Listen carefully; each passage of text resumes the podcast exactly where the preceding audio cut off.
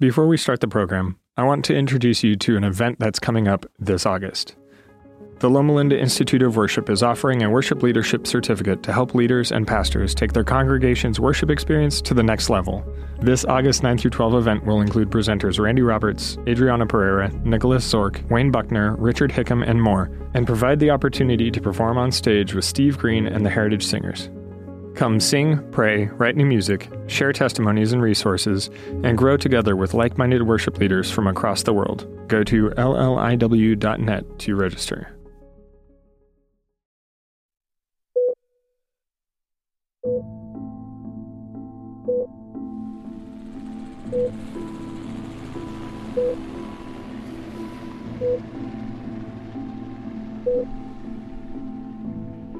Well, I've known Dr. Bailey for more than 40 years. I started as a young nurse on the cardiothoracic surgery unit in 1971, and he was a resident at that time. He went away to the Sick Children's Hospital in Toronto to do special training in pediatric cardiac surgery.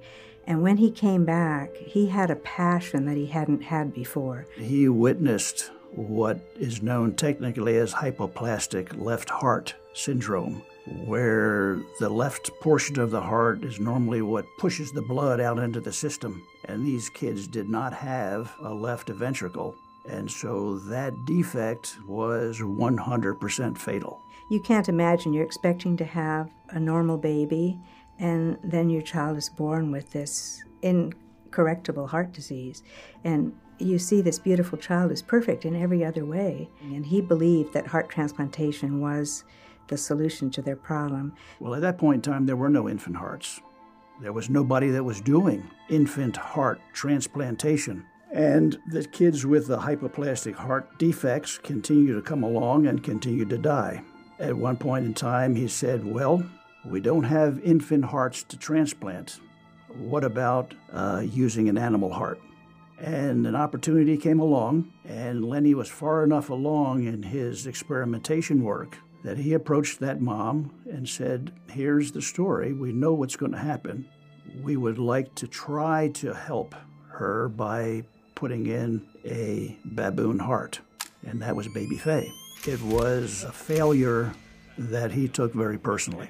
But what it did was it caught everybody in the world's attention with the technical abilities to pull that off, heart donors became much more accessible. And from that point on, Lenny was able to use infant hearts for transplantation work. Without his vision, there are lots of kids out there running around today that would not be alive.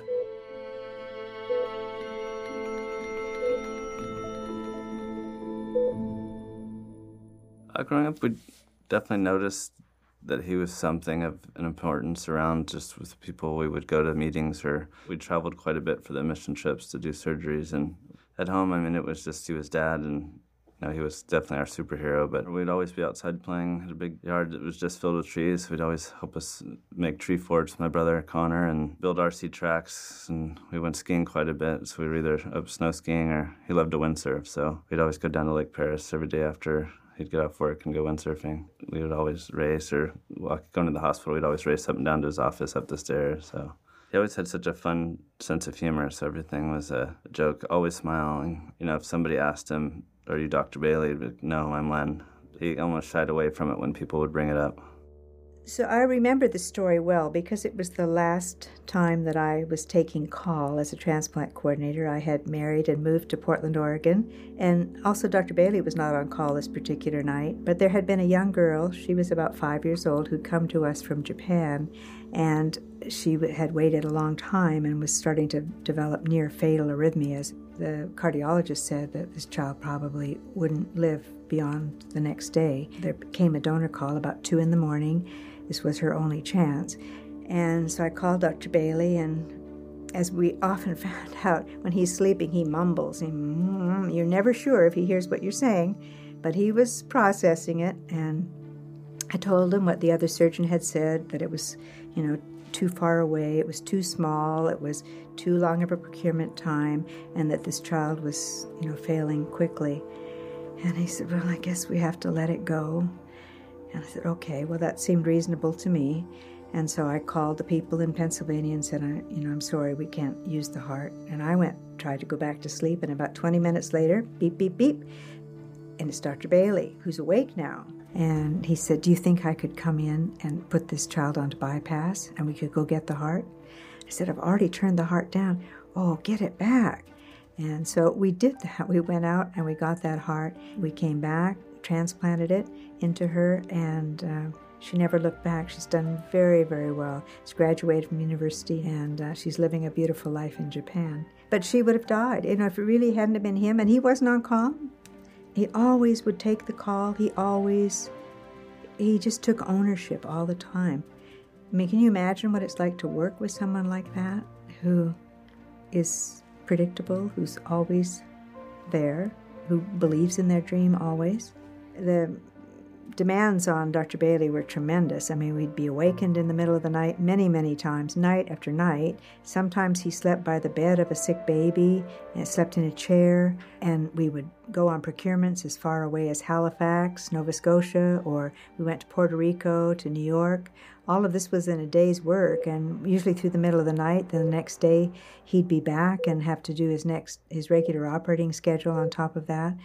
I, I didn't realize how disruptive we were to their family life until um, one time we had a celebration when we had done our hundredth uh, infant transplant, and Nancy Bailey asked if she could get up and speak. And she told of several times when we had found him one time they were in a campground of America with the boys. They were in, and he had mentioned to us that he was going away, and we got a donor call.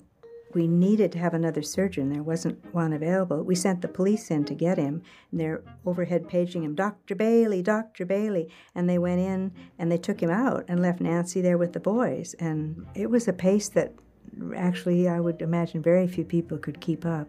But we never ever found the bottom of his um, enthusiasm for what he was doing.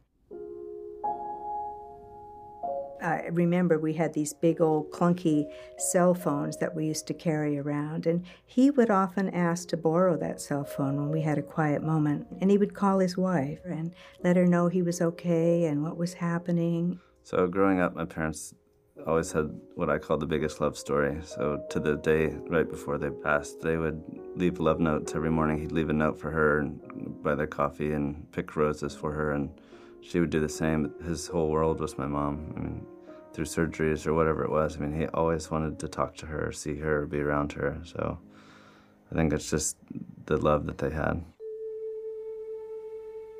The stakes were always very high. Sometimes we won when we weren't really expecting to, and other times we lost when we thought we should win. And the thing that struck me was that at his memorial service, there were many of the families who came to his memorial service who had lost a child. But they wanted to honor him because they know that he tried to save their child. And for them, that was important and, and that was enough. You don't learn medicine from a book. You learn medicine from your mentors. And Len was the best. One can look at the individuals in thoracic surgery, heart surgery that he mentored. They have been extremely successful and they have carried that enthusiasm, and I'm sure they'll carry that with them the rest of their professional careers. The first baby that we operated on was four days old. He's now 34 years old this birthday with that same original heart. So uh, we, we've been blessed all along. You know, Dr. Bailey kept saying, I wonder what they'll be. It was, I know, very rewarding for him to see them grow up and become their own person. The nature of his illnesses, I think, are reasonably well known. He had recurrence of a cancer process. Simultaneously, the love of his life, Nancy, also developed a malignant process that ultimately was fatal as well. Despite failing health, his goal was to hang on as long as he could to give Nancy the support that she needed. And uh, ultimately, as that disease process took her, it was only a matter of a few weeks that he felt that his work here was complete. Well, I think that um, I'll always carry the essence of him with me. I mean, uh, to have that example of how to do life for so many years, it was amazing what he chose to do. I mean, all these people, hundreds, would be dead if he hadn't started doing this. And he started, and then others followed.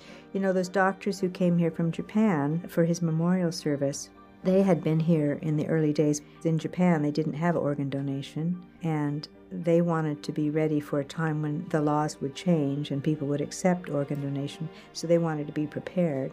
And then they've gone back to Japan and they've changed the laws in Japan, so now there is organ donation. In some way, he's sort of responsible for that too. That ripple effect is, in his case, is just amazing. And fortunately for me, I was able to share in his dream and become part of his team that um, brought heart transplantation to not only to Loma Linda, but really to the world. My dad's mission always in life is just not necessarily change the world, but to change healthcare. To know that there's always going to be a, a better route for healing people that need the help. I think if I could take one thing from my dad that I'd want to be the most like, it's just how he was with people, just generally cared for everybody, and it was just always, I mean, he cared more about others than he did himself, it seems, most of the time. So I think that was a good way to live.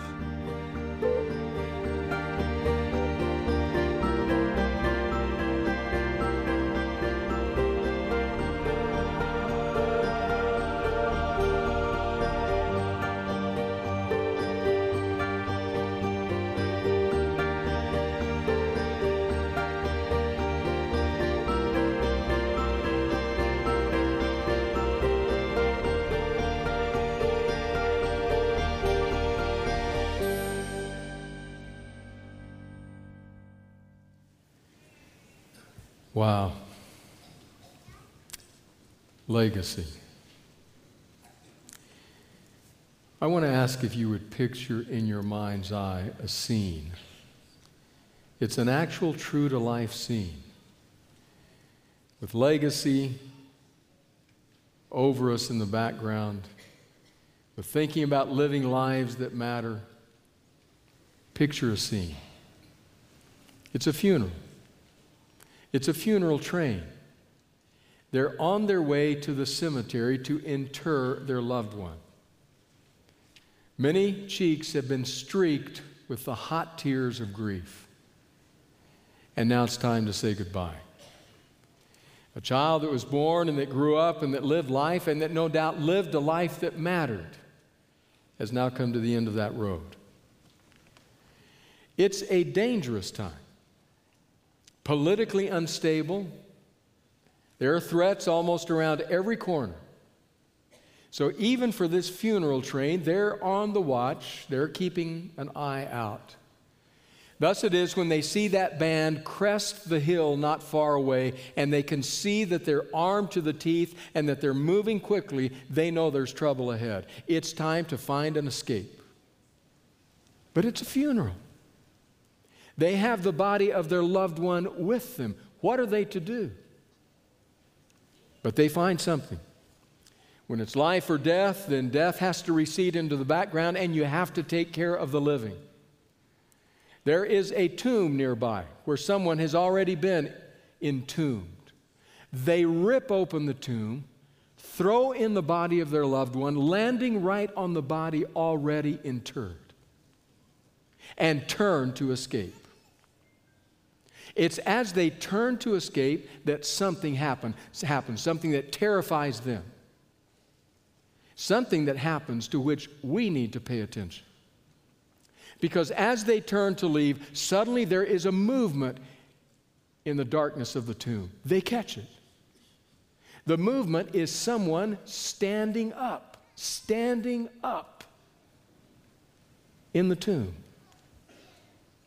It is the person they came to bury. Standing up. You may be saying right about now, Randy, I know you want to have a creative sermon intro, but this is ridiculous. You've gone too far this time. Just in case you're thinking that, I want to read you the story, the actual story It's in 2 Kings chapter 13, just two verses long. Listen to what the tale says. Elisha died and was buried. Now, Moabite raiders used to enter the country every spring. Once, while some Israelites were burying a man, suddenly they saw a band of raiders, so they threw the man's body into Elisha's tomb. When the body touched Elisha's bones, the man came to life and stood up on his feet. What in the world? I wasn't told that story in Sabbath school growing up. What does that mean? Came to life and stood up on his feet. First, you have to consider the context. You remember the name Elijah, not Elisha, but Elijah. Elijah was that prophet that burst onto the center stage of Israel's life, just appeared. He was that fire and brimstone, blood and guts prophet that had a terse confrontation with King Ahab. It's not going to rain until I say so. He changed the trajectory of Israel. His life is characterized by ups and downs, sharp twists and turns, being on fire for God and being in the pit of despair. That's Elijah. He is then swept up to heaven, the story tells us, in a chariot of fire. Enter Elisha. Elijah and Elisha, their names sound similar, but most of the similarities end there. Well, they both lived lives that mattered, but beyond that, not many similarities. Elisha was quite different. I want to read you the words from the SDA, Seventh day Adventist Bible Commentary, from the Bible Dictionary of the commentary set, saying some things about both Elisha and then Elijah and Elisha together. Here's what it says in the presence of need, Elisha was ever solicitous and large hearted. In the presence of limited understanding of the divine will, he was tolerant and patient. In the presence of danger, he manifested firm, unflinching courage. In the presence of evil, he was stern and severe without being vindictive. Whereas Elijah tended to be ascetic in dress and diet in place of abode, and in his limited contacts with people, at least insofar as the record goes, Elisha lived close to the people he served, loved social life. Unlike the life of Elijah, who appeared on the stage of sacred history for a few striking events, Elisha's life is recorded as a steady ministry during which he constantly ministered to the needs of his fellow men as individuals, as well as to the spiritual life of the nation as as a whole. While Elijah was fire and brimstone, blood and guts, Elisha was a healing person in a broken world. Caring for the needs, not just for a few up and down events, but over a period not of years, but of decades. He ministered to Israel for almost 50 years.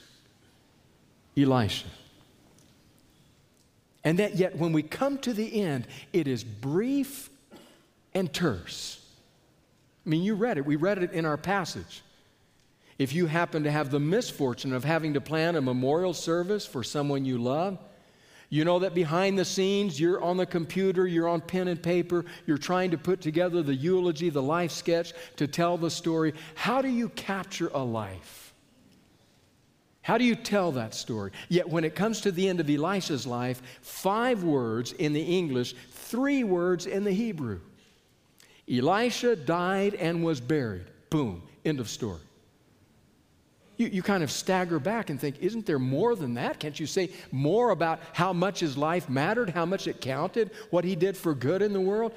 Elisha died and was buried. Next. what in the world? We read that and we think, well, how, how do we get ready to that moment when we pass off the scene? Whether passing off the scene means we go to our rest or we leave this community or what? How do we prepare for that? Rick Williams, member of our community here, friend of mine, told me a story just the other day. An, a, a woman, a senior citizen, talking to an acquaintance of hers about the fact that she was about to get married again at 80. The acquaintance said, Wow, you've been married before? Yes, I have. How many times? Three. I'm getting married for a fourth time. Wow. You must like marriage. I do. Well, tell me about it. She said, When I was 20, I married a banker. It was a good marriage. He helped me a lot with finances, kind of set me up for life. But sadly, he went to his rest and I was left alone. When I was 40, I married a circus performer, Ringling Brothers Barnum and Bailey. Now, that was quite a marriage, always exciting. Won't forget him. A few years later, sadly, he died, left alone again. At 60, I married a pastor. Oh, you're marrying uphill now? Yes. Uh-huh. married a pastor. Well, that was deeply meaningful to me as I came to understand more of the things of God, but sadly, he went to his rest as well. Wow. And now you're 80, yes? Who are you marrying? I'm marrying a mortician.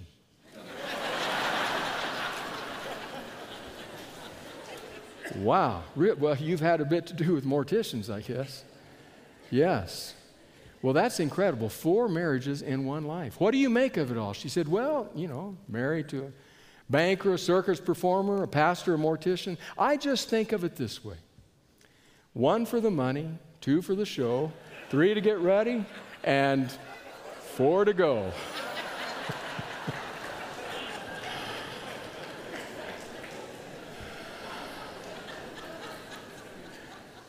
Well, that mortician's name might as well be Elisha because Elisha is going to help us understand something about getting ready to go. Whether that means literally go, or whether that means we leave a place, a community, a group, and we leave a vacuum in our place. What do we do? Every one of us will leave a legacy. Did Elisha's life matter? Now, you may think I'm just asking that to be rhetorical, but let me read you the last sentence of the quote I read to you just a bit earlier from the SDA Bible Dictionary. Because the last sentence of that same paragraph describing Elijah and Elisha and their ministries says something about Elisha that causes me to ask Did his life matter? Here's what it says Although for a time there seems to have been an encouraging response on the part of the nation to his leadership as a prophet, the reforms he set in motion were short lived and did not prevent the complete dissolution of the northern kingdom some 75 years after his death.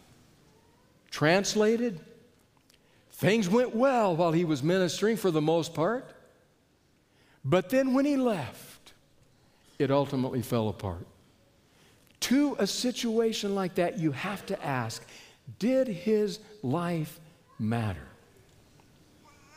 Elisha died and was buried. Five words, end of story. Except, except for the fact that there was another funeral. There was another group moving to another grave suddenly under threat, frightened, throwing their loved one's body, landing on the bones of Elisha. And he stands up. What does that mean? Two Old Testament scholars, one briefly, the other a bit longer, make statements that might help us. First is Paul House, who writes this about that incident. Not even death stops this prophet's ministry. This final Elisha story provides a fitting summary of the prophet and his ministry. Elijah has gone to heaven without dying. Elisha has kept giving Israel life after he has died. Both have an enduring impact, but in different ways. Now, the second scholar, Old Testament scholar Choon-Leong Seow, picks up on this concept with these words. As if to ensure that the point is not missed, that the abiding effects of Elisha's ministry will continue even after his death, the narrator then tells a somewhat comical but nevertheless powerful story of an event that happened after Elisha had died and was buried a funeral of another man is taking place when a marauding band of Moabites come to a region in Israel. In their hurry to avoid the Moabites, the people burying the man simply throw the corpse into a grave, which just happens to be Elisha's. When the corpse comes in contact with Elisha's skeleton, the dead man is revived. The possibility that this resurrection was a result of the contact of the dead man's body with that of Elisha is reminiscent of Elisha's resurrection of the dead child of the Shunammite woman in chapter 4. The present story is even more poignant, however. For Elisha has long been dead and buried, his body having decayed until only the skeleton is left. Yet, even in death, Elisha's power lives and enlivens, even as the mere retelling of his power empowers and enlivens despite his absence. As in life, so even in death. His power not only affects kings in the international arena, but it also brings to life ordinary folk, even an unnamed dead man. Lesson? Live so that even when you're gone, your life matters for good. Live so that even when you're gone, your life matters for good. Can you imagine? Even when there, forgive me, is nothing but a skeleton Elisha's power continues. Why? Because of the God he served, the God for whom he lived, the God whose message he communicated. Understand that after his death, there was great question in Israel. We could summarize it by just asking, Where is God? What has happened to God? Elijah's gone, Elisha's gone, the nation is imploding. What are we going to do? Has God forgotten us? And then, almost as Seow put it, in a comical gesture, God says, You think I'm gone? You think the God of Elisha doesn't live anymore? You think the God of Elisha can no longer make a difference in human life? Then just watch this. Live so that even when you're gone, your life continues to matter for good we will all leave a legacy. It's not a question of whether or not we will leave a legacy, it's a question of what kind of legacy we will leave.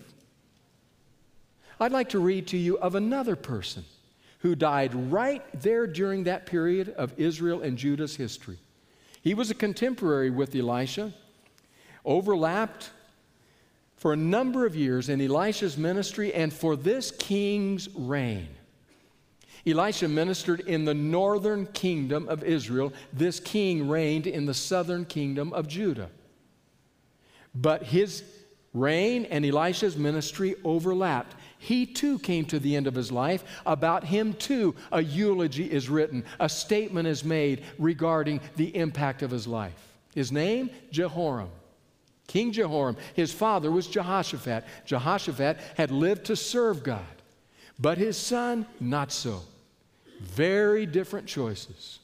In fact, to give you just a feel for what he was like, as soon as he ascended to the throne, he slaughtered all of his brothers just to make sure there was no competition, slaughtered them in cold blood. And that was just the beginning. By the time he was done, he had led Israel into the debauched practices of some of the foreign gods that debased the entire land. With that in mind, Listen to the chronicler's words.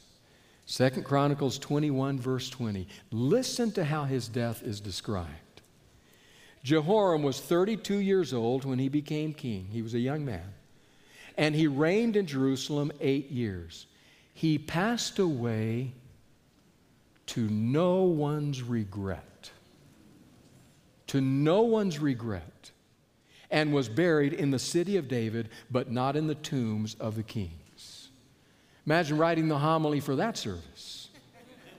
You've been to those services. I've been, I've been a part of those services where you listen to what's said up front and you want to go open the casket just to make sure. Did I come to the right service? Not sure this is the one. Because you don't recognize it. They made no bones about it here with Jehoram. He died to no one's regret. The homily was short and simple dead and gone, buried, praise the Lord, and pass the grits. We're done with him. Out of the way. Over. Two lives lived right in the same period of time. Both left legacies. You will leave a legacy. You will even leave a legacy if you're a student in this place. The two years, three years, four years, eight years, whatever you spend here, when you leave this place, there will be something left behind because you were here. If you're a faculty member, spend a decade or two teaching here, there will be a legacy you leave behind. If you're a mom, if you're a dad, you will leave a legacy. Our legacies are often captured by what people say about us and say about what we always do. Well, mom always used to say that, fill in the blank, that's your legacy.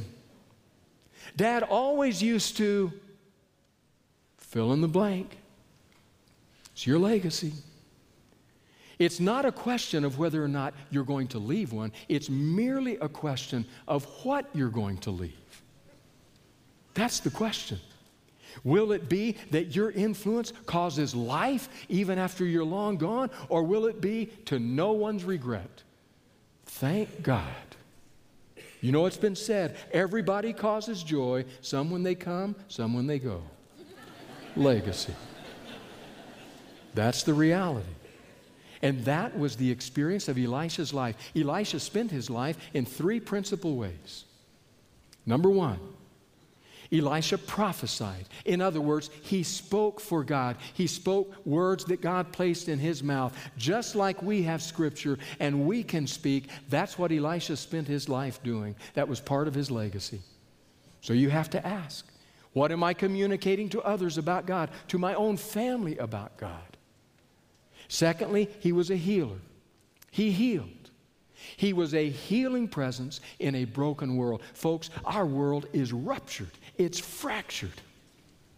The question is are we adding to the fracture? By our anger, by our social media posts, by our demonizing of the other side? Or are we healing?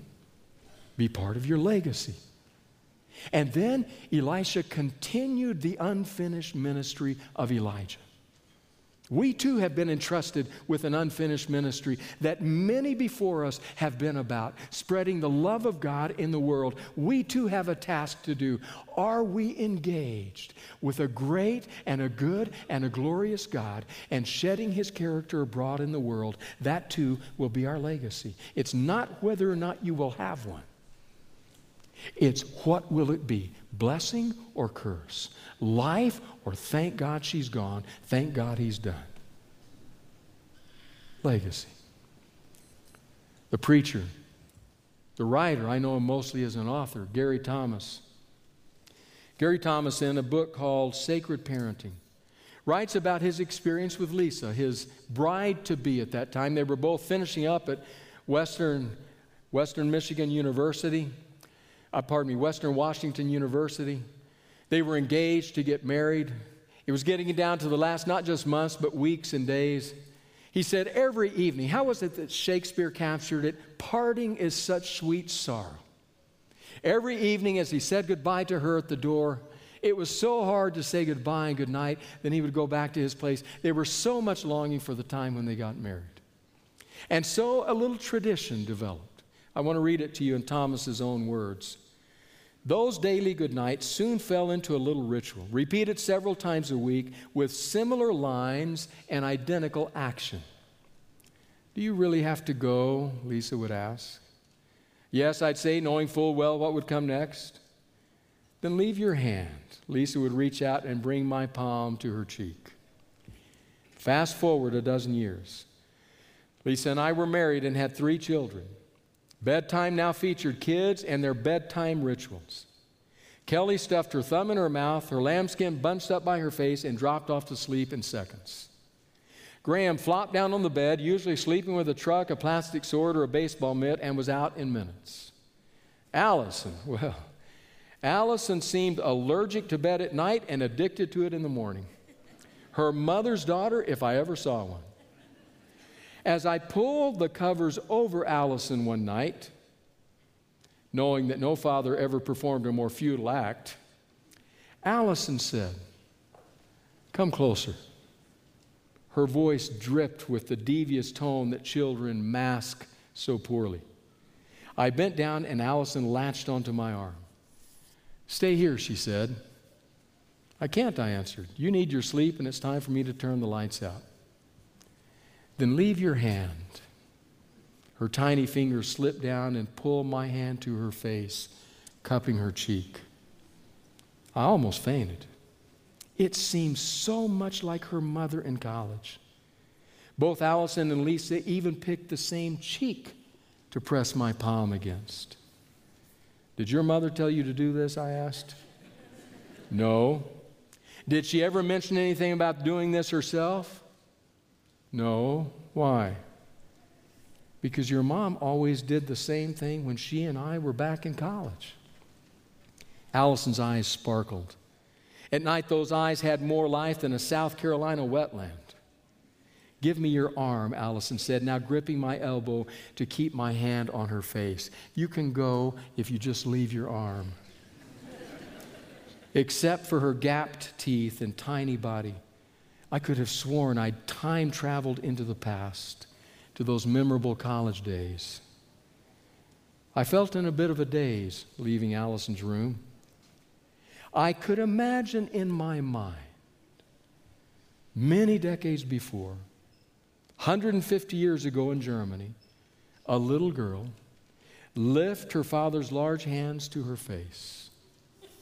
Then I could imagine her as a young woman, same girl, take a young man's hands and place them against the same cheek. I could imagine a few years later she gripped those hands with a violent clasp as she expelled her first child.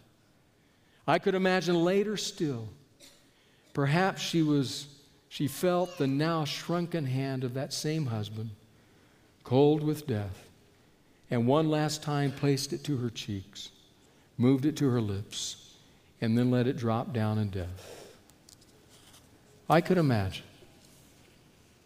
That little girl became my wife's great grandmother. Who knows how many generations have passed with that same fluid motion? Centuries of blood run through Alice, and she takes her place as a part of women from faraway lands and generations. I saw Allison in a new light, daughter of millennia, yet future mother of the ages. In such times, I recognize a powerful holiness in others. Maybe holiness isn't the right word, but I know it makes me feel small, like I am touching something I have no business touching because it delves so deep, and I am so coarse, so shallow, so unaware of the depth of ages in the women I so feebly love. Legacy. You will pass on something. What will it be? Will it be life even after you're gone? Or will it be joy that you're gone? Our video this morning legacy. Our team, I have to tell you, I've, they've got to stop doing that. I cry my way through all three of the last weeks just watching the videos legacy. Did you listen to the words that were stated about Dr. Bailey? Three people. Their words, I remind you of them. First of all, his son, Brooks Bailey, said, I think if I could take one thing from my dad, one thing that I'd want to be the most like, it was just how he was with people. I mean, he just generally cared for everybody. He cared more about others than he did about himself. I think that was a good way to live. Continuing to influence your son, Dr. Bailey, even after your death.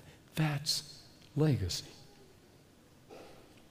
Second person, Dr. Robert Wagner, physician leaving his own legacy, but a dear friend and colleague of Dr. Bailey's. Do you remember what he said?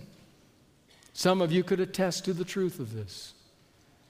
Dr. Wagner said, You don't learn medicine from a book, you learn medicine from your mentors. And Lynn was the best. One can look at the individuals in thoracic surgery, heart surgery that he mentored. They have been extremely successful, and they have carried that enthusiasm. And I'll sure they'll carry that with them the rest of your professional, their professional careers. Continuing to influence your students, your mentees after your death. Dr. Bailey, that's legacy. And then the third one Joyce Johnston Rush. Dear friend, transplant coordinator, did you hear what she said? Well, I think that I'll always carry the essence of him with me. To have that example of how to do life for so many years, it's amazing what he chose to do. I mean, all those people, hundreds, would be dead if he hadn't started doing this, and he started, and then others followed. Continuing to give life even after death. That's legacy. Is that Lynn Bailey or, or, or, or is that Elisha? Giving life when death has come. Reminds me of the words of the leader and author John Maxwell, who says, If you are successful, it becomes possible for you to leave an inheritance for others. But if you desire to create a legacy, then you need to leave something in others. When you think unselfishly and invest in others, you gain the opportunity to create a legacy that will outlive you. Now, I can imagine something that you might be saying as you sit here this morning. You might be saying, Come on, Randy. You're talking legacy. I'm a young person. I'm just getting started. You need to talk to someone else. Be careful. Be careful as you say that. Jehoram was young. As he developed his character, he was young when he stepped onto the throne at 32 years of age. He was young when he set a trajectory for his life that would affect the entire nation. He was even young when he died, to no one's regret. Don't say I'm too young. Or you might be saying, Come on, Randy, legacy, I'm too old. It's too late. I can't do anything about the past now. Just go online this afternoon and Google great accomplishments of senior citizens. You may be as amazed as I was. Immanuel Kant, the great German philosopher, writing some of his best works into his 70s and 80s. Verdi, writing the Ave Maria, late decades of his life. Just Google it. You'll find Nelson Mandela, late 70s, becoming president of South Africa. You may even find a name you recognize Hulda Crooks. Oldest woman to summit Mount Fuji in Japan, 91 years of age. Don't tell me you're too old. Or you might say, I'm too ordinary. I'm extremely ordinary. You may remind yourself of the guy wearing the t shirt I saw that said, I'm no rocket surgeon. no, you're honestly not. You might say, I could wear that t shirt. I'm just an ordinary person. I, I don't even get things straight. I want to tell you that this book is littered with, overflows with the stories of very ordinary boys and girls, men and women, grandmas and grandpas who had the Holy Spirit get hold of their lives, transform their characters, put them on a new pathway, and that left a legacy that we live out today. Ordinary people. Don't tell me you're too young, too old, too ordinary. Because today is the best day to begin. You will leave a legacy. You will. What will it be? What if you were to decide, I'm going to live an Elisha like life? Speak the words of God of grace and of comfort, of hope, of challenge to the world around me. I'm going to be a healing influence in a fractured culture. And I'm going to continue to grab the baton and pass it on, that great chain of ordinary people in the kingdom of God as we seek to leave a legacy in this world. What if you were to do that? Can you imagine? Children, spouses, neighbors, colleagues, friends, patients, employees. long after you're gone, making a choice to take up a challenge. A challenge that is most simply stated in these words So live that when you're gone, your life continues to matter in a good way.